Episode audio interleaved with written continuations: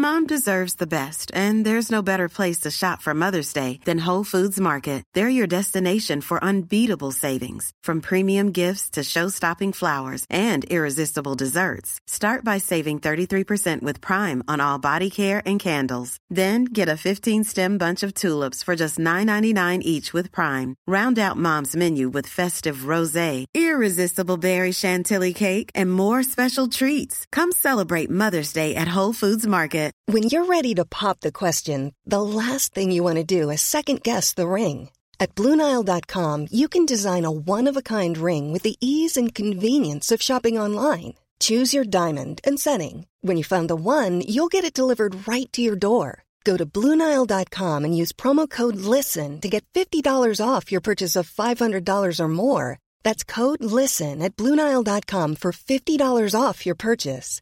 BlueNile.com, code LISTEN. Mom deserves the best, and there's no better place to shop for Mother's Day than Whole Foods Market. They're your destination for unbeatable savings, from premium gifts to show-stopping flowers and irresistible desserts. Start by saving 33% with Prime on all body care and candles. Then get a 15-stem bunch of tulips for just $9.99 each with Prime. Round out Mom's menu with festive rosé, irresistible berry chantilly cake, and more special treats. Come celebrate Mother's Day at Whole Foods Market.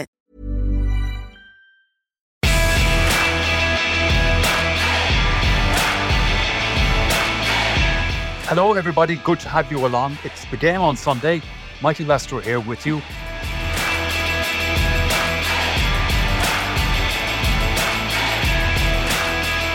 And of course we're reviewing everything that's been happening so far in football and hurling in terms of the Allianz League, naturally. And as usual, I'm joined by Tomás Mac Aodha and Martin Carney for their thoughts on everything. Gentlemen, how is the form? Good, Michael. Not a bother of us. Good stuff, good stuff. Martin, let's look back at the weekend's football. For a start off, we were talking a couple of weeks ago about Mayo from the point of view that they had a difficult enough start. They had to go down to Salthill to play Galway in their opening game. Then at the weekend, they had the Dubs, of course, you know, come through both those matches with wins and obviously off to a flying start, which must be very encouraging. Well, it's very encouraging to Mayo supporters, it's very encouraging for the team, and in particular it's very encouraging for Kevin McStay, because, you know, he's looking to build on the league success from last year, and he couldn't have got a better start than what has been the case. The other night, Michael, it has to be said, they played second fiddle to Dublin for long periods of the game, I thought. Early in particular, in the first 20 minutes, they found it very difficult to break Dublin down, and Dublin, particularly to their wing backs, Jack McCaffrey, and they have a young McEnany lad, I think, on the other wing. I hadn't seen him before, Brett McEnany. I was very impressed with them. But Mayo weathered that storm, and I think within a minute of each other, they got points from Paul Towey and Bob Toohey, and that seemed to kickstart their half. And even though they had been playing, you know, with the wind, they still kind of went in 8 points all at half time. It didn't look likely, as I said, after 20 minutes when they were 6-2 or something like that down. But in the second half then, I thought, you know, Dublin came out, had a great opening 15 minutes or so. Mayo didn't score in that period. And it was really the goal that Stephen Cohen got, I think, that actually kind of changed everything. You had attendance, actually, Michael, I'd say of around 17,000 in Castlebar. Now, for the first week of February, to have that many at a National League game is quite an achievement in itself. But once he got that goal, all of a sudden the entire ground came alive. And from there to the end, I think the goal rattled Dublin a little bit. They shot a couple of very bad wides. But from there to the end, you know, it could have gone either way. But what I loved about the Mayo winner, Michael, was the nature of the score.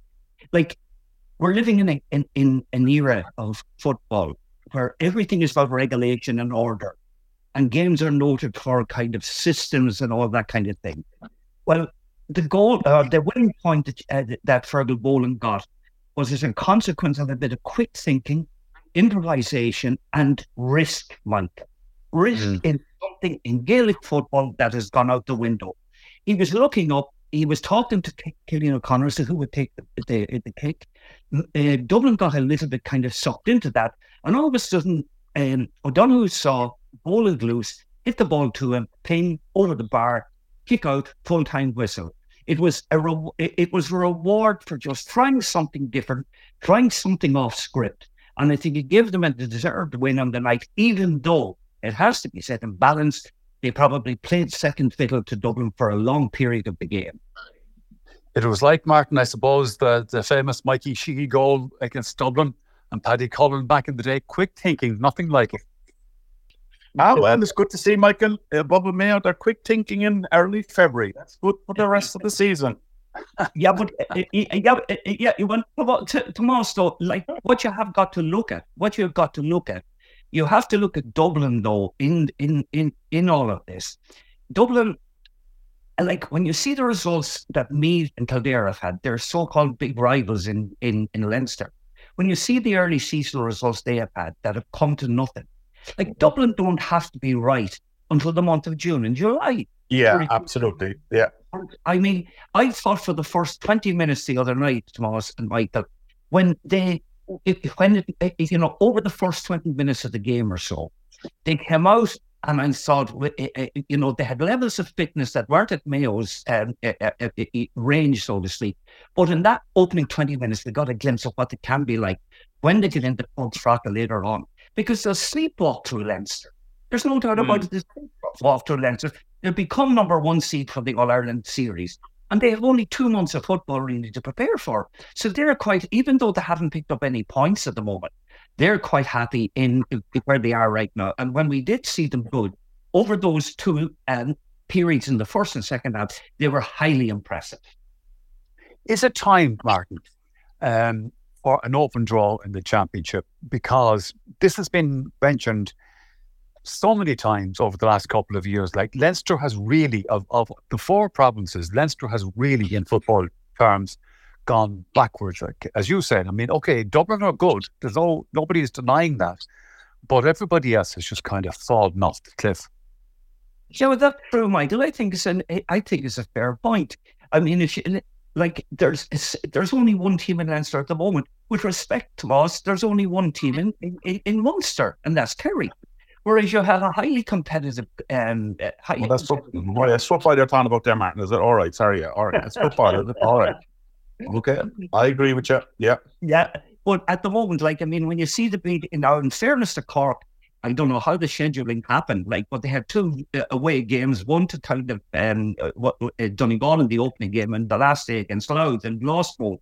But on the former senior season from them, They're not going to get into the Munster final, and as a consequence, they could end up in the Tailteann Cup this year, unless their league form finishes quickly. But getting back to Michael's point, I think it is time to look at it. But Michael, we're not going to get that change in the short term. Remember, no.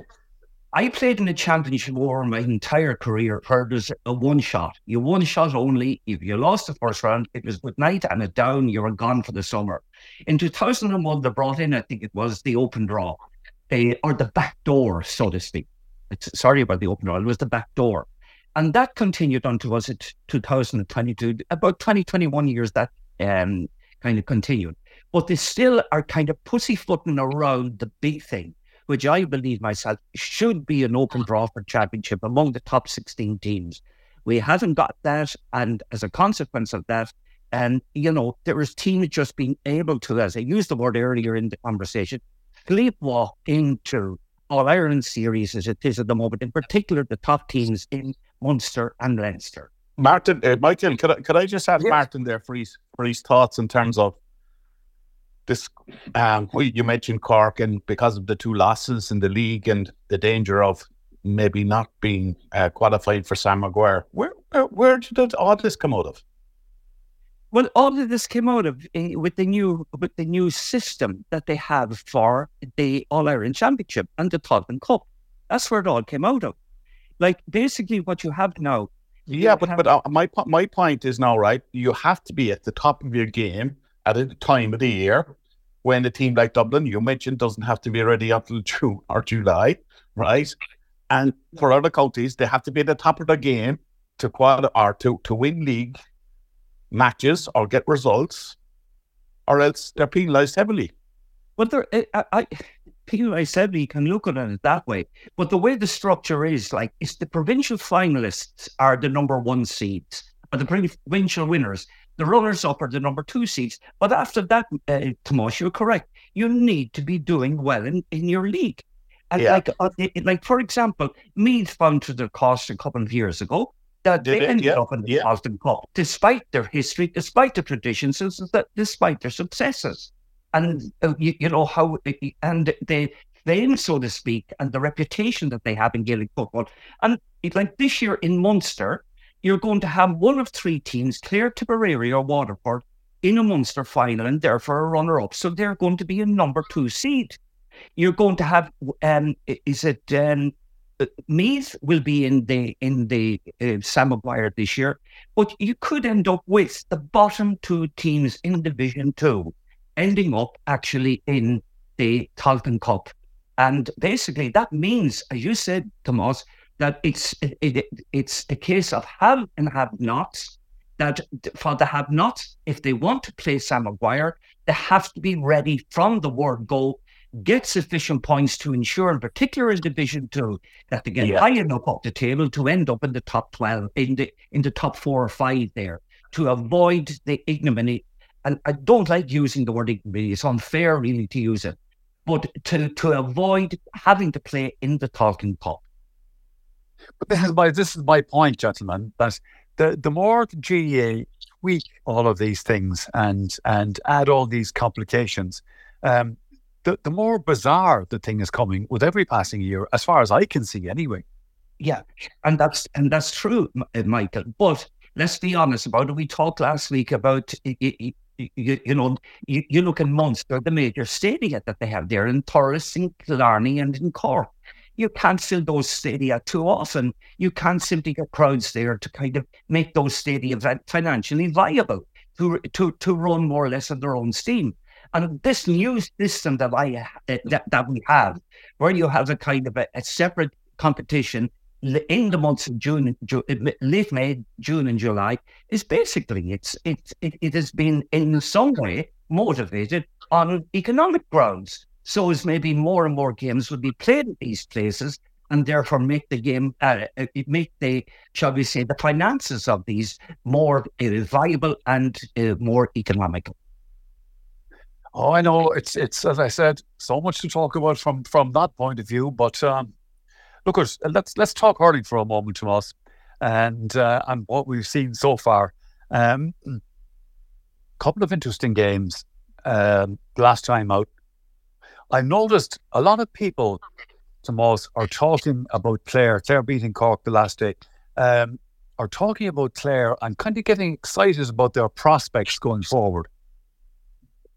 Yeah, I think, I suppose, like the beating really, look, they've always been very hard to beat in Ennis, Michael. They did it last weekend against Cork on a scoreline of 125 to 219, right? And like, there were times in the game when they looked very, very accomplished, and they were without three or four of the big names in terms of like John Conlon and Tony Kelly and these guys, right? You know, so like we mentioned last week, the same as Martin, the league is being used to blood new players, give new guys the opportunity. But I think Brian Long will be very, very happy with the result.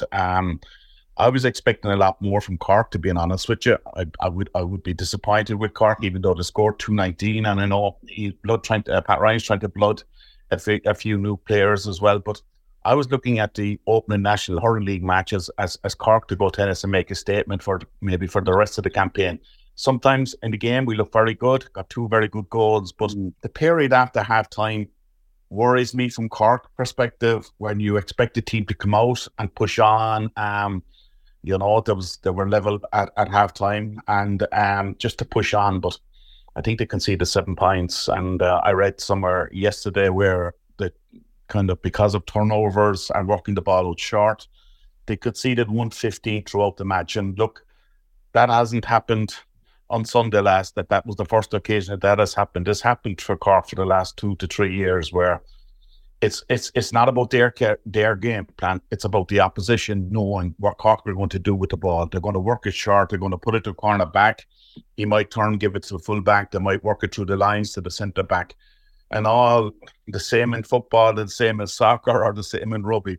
When you hear this press, when Clare pushed up, they turned over the ball so many times. And Cork have got to change. Yeah, you can do it on the odd occasion, but simply the opposition now know exactly the game plan that Cork are going to put into play. And that is a concern. That's a worry, because it's been like that for the last 2 to 3 years. But I do pick up a point on that. I watched the game. I enjoyed the game. I remember commenting to myself in the first half, how Cork had only scored maybe 5 or 6 times. Like 2 of those were goals, obviously. Yes, and it did give them ballast. But speaking on the issue of goals, I thought that the Clare goal that I think it was Sharon Mori. Sharon Mori got. Yes, was an absolute beauty. Now, beauty.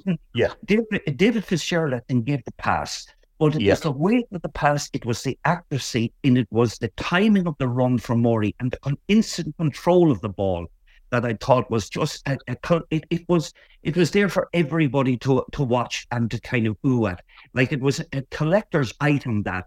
And it's something that should be shown again and again in coaching seminars, that this absolutely is what striking the ball it's like. This is, rather than the handing off the ball, the pan passing that you get so much of now, or the throw nearly that you get in hurling. It was a delightful little cameo in the game. And it's something that if you wanted to show to children that what hurling is about, this was a great example of it. Yeah, and I think, Michael, your point is right. People are getting excited about Clare. People think Clare are now the biggest threat to maybe Limerick come championship time. I think Brian Long has done a wonderful job there. He's given youngsters their opportunity, but he's given other guys kind of the belief that it'd be there maybe over a couple of years to perform again. And they look a very, very strong, united unit, playing for each other, playing a nice brand of hurling.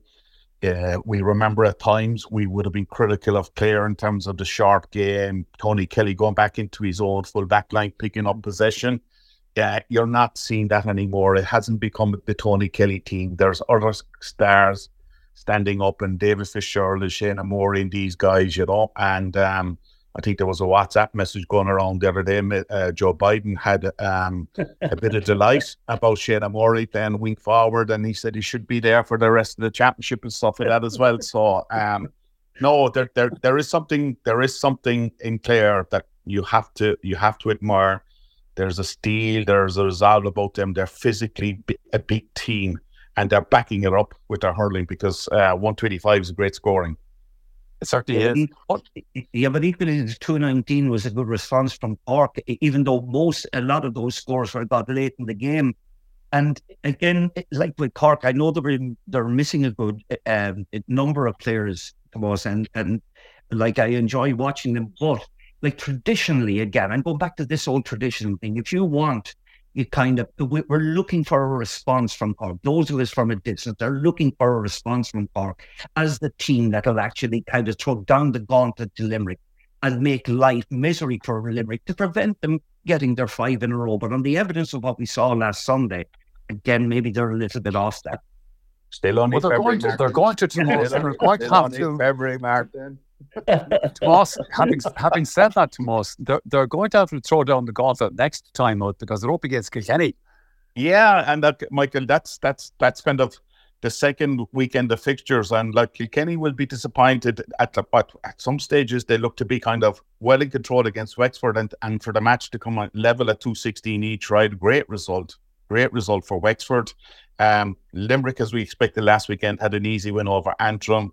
John Kiley saying he's going to kind of reduce the panel in the next week or so, giving some guys an opportunity to stake a claim for that panel. Waterford, very impressive in terms of maybe after a slow start against Offaly, scoring 320, which is very, very, very, very high scoring. So if you bring all that forward into next weekend, you have that old rivalry, as we've seen so many times. Waterford v Clare below in Munster Park.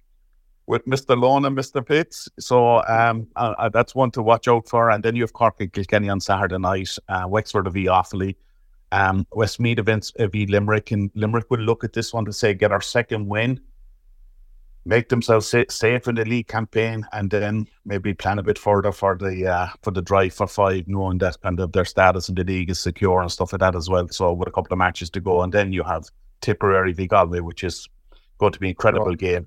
One probably that maybe stands out, Michael, in terms of Dublin after their defeat against Tipperary, a very impressive win by Tipperary in Parnell Park, is they go to play Antrim. And bit of a banana skin all going up there, because lots of teams going up there in the past would have felt that they'd get an easy win against Antrim.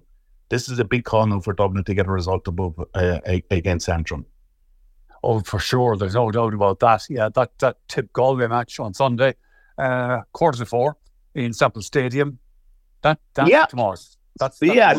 again, look, Shefflin, I suppose, would be looking at this and saying, okay, this is a big test for us. Let's go. Let's see where we're at. And against the Tipperary team that I think Liam Callaghan's made no bones about it. Look, they want a good run in the league. They want to take it seriously.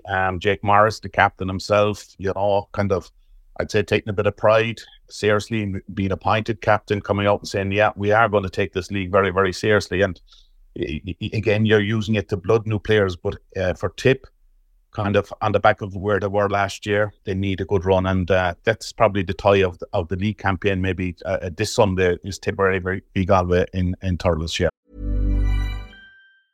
Mom deserves the best, and there's no better place to shop for Mother's Day than Whole Foods Market. They're your destination for unbeatable savings. From premium gifts to show-stopping flowers and irresistible desserts, start by saving 33% with Prime on all body care and candles. Then get a 15-stem bunch of tulips for just $9.99 each with Prime. Round out Mom's menu with festive rosé, irresistible berry chantilly cake, and more special treats. Come celebrate Mother's Day at Whole Foods Market. Hiring for your small business? If you're not looking for professionals on LinkedIn, you're looking in the wrong place. That's like looking for your car keys in a fish tank. LinkedIn helps you hire professionals you can't find anywhere else, even those who aren't actively searching for a new job but might be open to the perfect role. In a given month, over 70% of LinkedIn users don't even visit other leading job sites. So start looking in the right place. With LinkedIn, you can hire professionals like a professional. Post your free job on linkedin.com/people today. For sure of it. Martin, let's just talk football again for a little while. Looking forward to what we've got coming up in the next round of the league. What stands out to you? Well, the standout the next day, obviously, is, I think anyway, Mayo versus Kerry in Tralee. No, and like Mayo, I think Kerry will be keen to get Mayo at this stage of the year, even though it's early on. And they will be smarting still from the defeat that they had at Mayo Cans in the championship last in May, actually, in Killarney. I think Mayo ended up beating them by 4 or 5 points. On top of that, Kerry will be looking to take their team on a couple of notches higher than they were the last day against Monaghan. I thought they were very impressive against Monaghan. I thought with the two lads coming in, with the Clipper brothers coming in, I thought they were particularly impressive. And the entire, you know, you saw, I think, Tyke Morley being brought in at some stage of the game.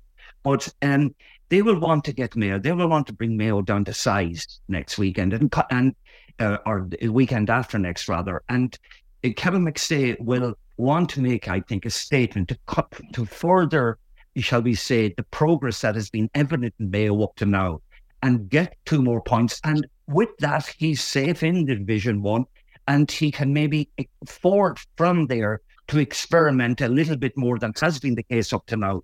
Like, what I mean by that, Michael, up to now, really, the only new players that he has introduced, the brand new players, so to speak, that he's brought into the team, has been a wing forward and a young lad from our Conor Reid. He's a lad from White Davits.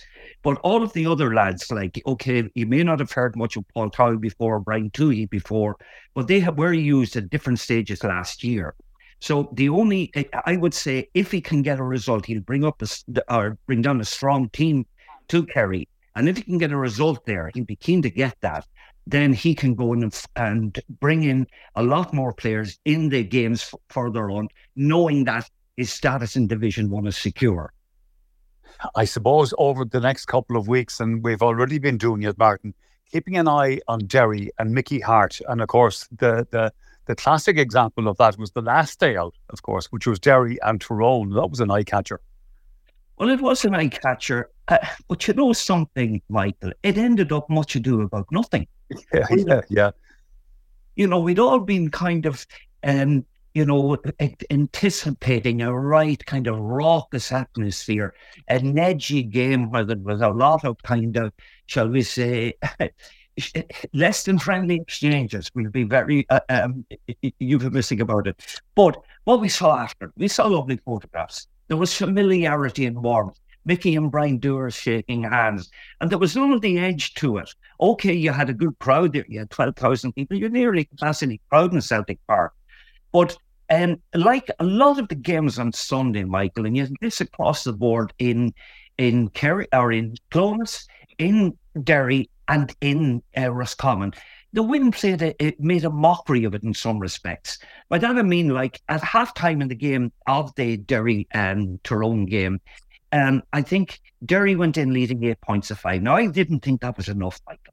I thought with the wind in the second half, Tyrone would go to town. But they only scored 4 points, and 2 of those were in injury time, actually. And then that tells its own story. And with Conor Glass kind of mastering midfield, and, you know, with the lack of intensity and bite and all of that in it, kind of Derry cruised to victory. And they will be looking, as I said, they will be looking to build, like Mickey has made no secret about it. This is a 6 games, 6 wins, kind of cup added into that. And he will be looking to continue on a winning streak, you know, over the next couple of months. And he is, I'm not saying he's won the hearts and minds of the Derry supporters yet. Yeah. Certainly hasn't kind of ended up in the gallows.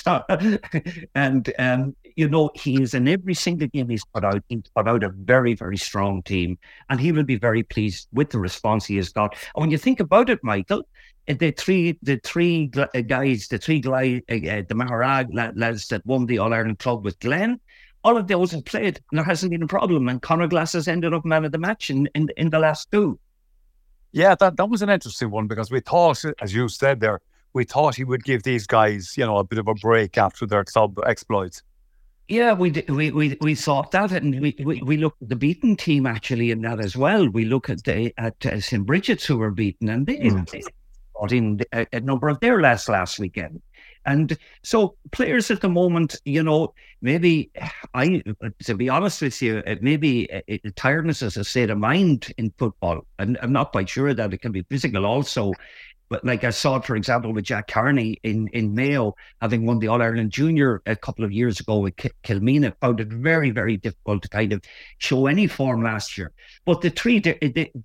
But Martin, just on that one though, like, they're amateur players, right? No matter what you say, they're not robots. I mean, can they keep that going for the remainder of the league? I don't know. I think are into a championship, right? You take the Kerry, the Cliffords. Yes, that's right. I agree with you, Tomás. It's very, very difficult, and you factor in Sigerson to that as well. Sigerson, yeah, and Fitzgibbon and Harling side of it. Yeah, I can only speak for the Mayo lads, like the likes of Ryan O'Donoghue and Rory Brittington. I think the fullback McBrien and the Tommy Conroy. They have played 4 games in 12 days, actually. Two of them are with UCD, 2 of them are with UCG, and then games against Galway and against Dublin the other night. And honestly, I just think far too much is being asked of these lads. I know a number of counties, I won't name them, have pulled their inter-county players from the Sigerson. They've pulled their... The managers have not allowed their players to play Sigerson. And is that right? Is that right or wrong, though, Martin? That's unethical as far as I'm concerned. It's wrong. And I saw Colin O'Rourke talking about earlier, a couple of weeks back, about Sigerson has been played at a time of year when it's not. It's wrong. It's just simply wrong. It should be played in the month of December. But absolutely right. I'd have the same point, right? You can make the same point in terms of the Fitzgibbon guys that are out Tuesday nights, Wednesday nights, or a Thursday night midweek in January, and in the worst of conditions playing Fitzgibbon. But it seems that managers feel that they're at the top of the game because they've training and they're putting them into an intercounty setup at the weekend then as well. Do you know if you understand what I'm saying? Because these guys are training more regular than maybe an intercounty team. They're playing matches on a regular basis. They're at a level of fitness that they need for a National League campaign. But is there anybody sitting down and say, okay, why not pre-Christmas, let's get Fitzgibbon and Sigerson done and dusted. They're back at college in September and progress into a National League campaign then with everybody on board without having 3 and 4 matches, you say, within 12 days. Yeah, well, I agree with you on that, and I'm repeating myself. Really, Colin O'Rourke, who's managing these at the moment, has come up with that, has come up against that issue, and has spoken about that. But then you have to look at why do guys go to college primarily to go to college to get a degree, and you'll find coming up to Christmas an awful lot of them have assignments to kind of get up and running and get into and a couple of rag weeks and a couple of parties and all that side of parties as well. No, I didn't go to college. Dr. Khan always said to me, Tomás, you need to get your leaving cert checked again, right? But but you know, well, to me, I always. Yeah, so you don't upset the Christmas party, Martin. All right. I always regarded my time in Galway as my time in Disneyland. It was the most fantastic time to be in going college. It was just wonderful. It was football, and I think academia suffered. We'll put it gently. And I think you understand that, Michael Lester. Well, I've always said the thing about Galway City is it has a bit of everything. It's a university town. It's a holiday. Hotspot, if you like, and a big town as well, of course, apart from anything like all the rest of it, you know. But that was one of the lucky kind of boxes ticks for anybody going to university to go to a place like that. Oh no, but it wasn't a big town, Michael. It was such a familiar town. Everything was in reach, within walking distance, Michael. It was a lovely place, and still is a wonderful, wonderful place to go to.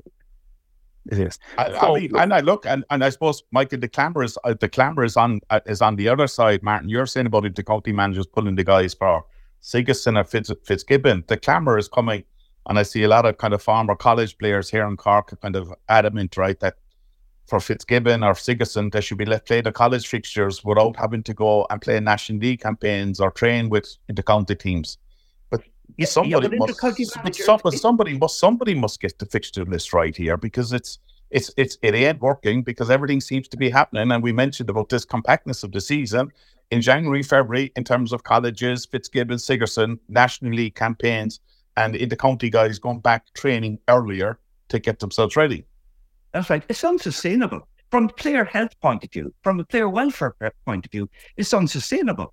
Like the risk of injury now, if a player, due to overplaying, basically will rule a player out of the intercounty season for the rest of the year. Like I take a case like in point of Rory Brickington last year. Rory Brickington again would have played colleges football last year, as far as I know. He also was playing in National League football with Mayo. He was gone after the third game. Mayo played 14 games, I think, between league and championship last year.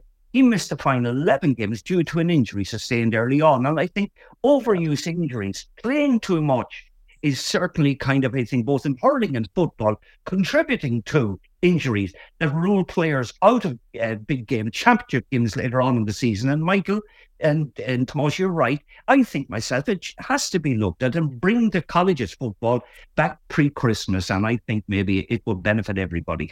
Don't forget about the hurling as well, no, Martin, as well. Jeez. Oh, no.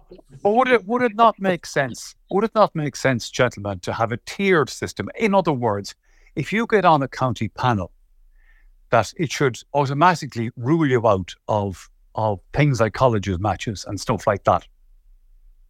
You see, the nature of the GAA, Mike, everybody claims ownership on their player. I've seen it myself here. I've seen it myself this year in a micro sense, involved with an intermediate team here in Castlebar. And I've seen myself like the intermediate player, the good intermediate player is kind of, shall we say, within the, he's on the radar of the senior team, and they want to get this guy, and you're constantly kind of playing tug of war. Can I have him? Can I keep him? Or will the senior team take him? And you're right in saying maybe we should be looking at something like that. But when you don't have that, like as I said, you have teams in hurling and football. You know, the top of the food chain is the senior intercounty game, and managers there, not all of them, but certainly some of them this year that I know of, have told the players who were eligible for colleges, you are not playing colleges, you're only playing with us. And that kind of sense of ownership that they have and that they claim on a player, I think is something that maybe is wrong.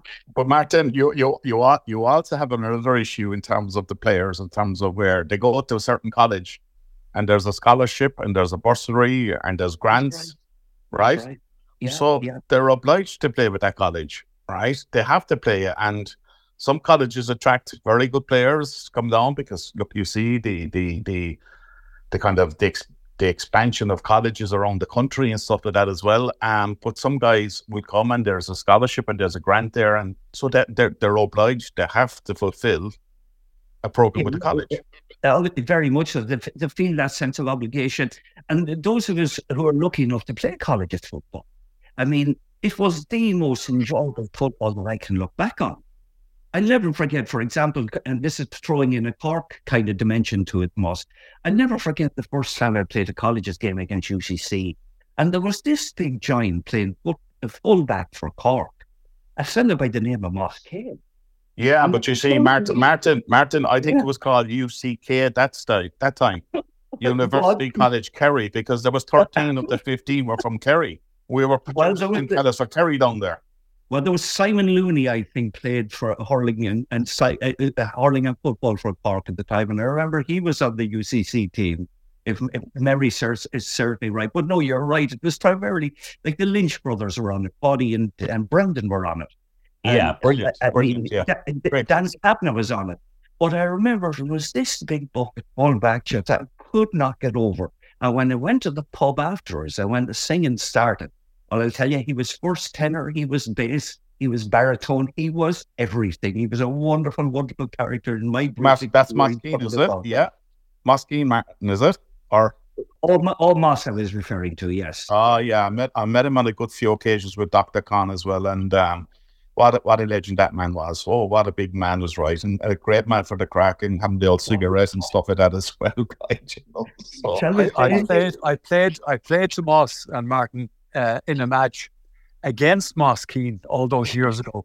And I'll tell you what, he didn't have to hit you. He only had to look at you. You decided to stand at the other end of the pitch. Yeah. It was remarkable. And then he was such a success, made such a successful career for himself in rugby. It was a rugby international. And I can't say publicly, I asked Billy Morgan once upon a time to give me a Moss anecdote. It can't be repeated publicly here, but in public here, but it is very, very comical. But no, he was great fun. And those bunch of lads that I came across from Cork and Kerry at the time, they were just wonderful. And where this all came from, Michael, is just, to me, college's football was a most wonderful, wonderful, wonderful breeding ground for just making friendships and actually improving your football. Certainly where I came from in Donegal, it was wonderful to get playing against teams that were from maybe recognised football in counties. Because remember, in Donegal, they never reached a senior provincial final until 1963. Yes. You know, people see Donegal now having won 2 All-Irelands in the last 20 years, or in 1992 until now, last 30 years, so to speak. But they never reached the provincial final until 1963. And for somebody like myself from a county like that to come and play with and against players from established counties, it was just an eye-opener and hugely enjoyable. And I think every guy who played college football will look back with great great fondness of his time that he spent playing football at that time. I know, I hear what you're saying. And when we talk about it, I mentioned a moment ago there about a tiered system and that. But then I suppose if you do something like that, as you said, you take away the great experiences that a lot of lads have had playing in other levels as well, you know, so that's part of it. Well, that was the point. I didn't specify, but you have actually, as I said, made it for me, and you're absolutely right. And that's one of the experiences that I feel that will be taken from a player if that tier system was to happen. And I suppose, Michael, if you asked every player, what would they want to do? I think they'd want to play with their college. If they go to college, you know, you want from your schools, you go to college, you meet so many friends and so many the county guys, and you come and you get an opportunity to play with a Nicholas English or quality like that, you know, within your structure. It's a great opportunity for college students, definitely. Of course it is, yeah. All right, gentlemen, we are going to close the book for this particular episode of The Game on Sunday. No, we're not going to close it yet, Michael Lester, because I think you had a little bit of a celebration. Celebrate the good times, over the last couple of days, and you were pressing wrong buttons on the phone, I believe. I have a cake in front of me, and I have a couple of candles. No, right. And there is 0 on it, but I don't know whether I'm to put a 5 first, 6 first. Or do I go even higher? Do you know what you'll do now, Tomás? You will take up You will take those candles. And what you do with them after that, I leave it to your imagination. Okay, I'll just blow them out. You do that. 7. I'll take a chance. Go to 0. Listen to me. You do that. You blow and I've got to blow you out of it right now, Andy. You know, so thank you for your time, as they say. Talk to you soon. Have a nice week. All right, gentlemen. Thank you very much. Enjoy the chat. Thank you, Martin. Thank you, Tomás. Talk to everybody again the next time. Hope you can join us for the next episode of The Game on Sunday. For the moment, Slán.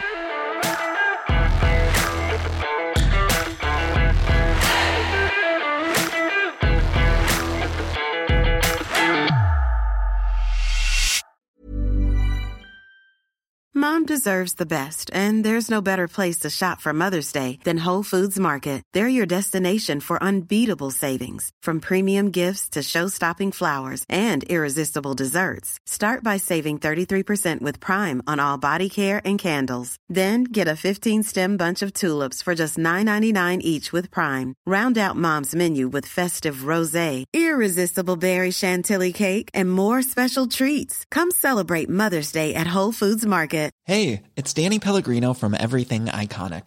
Ready to upgrade your style game without blowing your budget? Check out Quince. They've got all the good stuff, shirts and polos, activewear, and fine leather goods, all at 50 to 80% less than other high-end brands. And the best part? They're all about safe, ethical, and responsible manufacturing. Get that luxury vibe without the luxury price tag. Hit up quince.com/upgrade for free shipping and 365-day returns on your next order. That's quince.com/upgrade.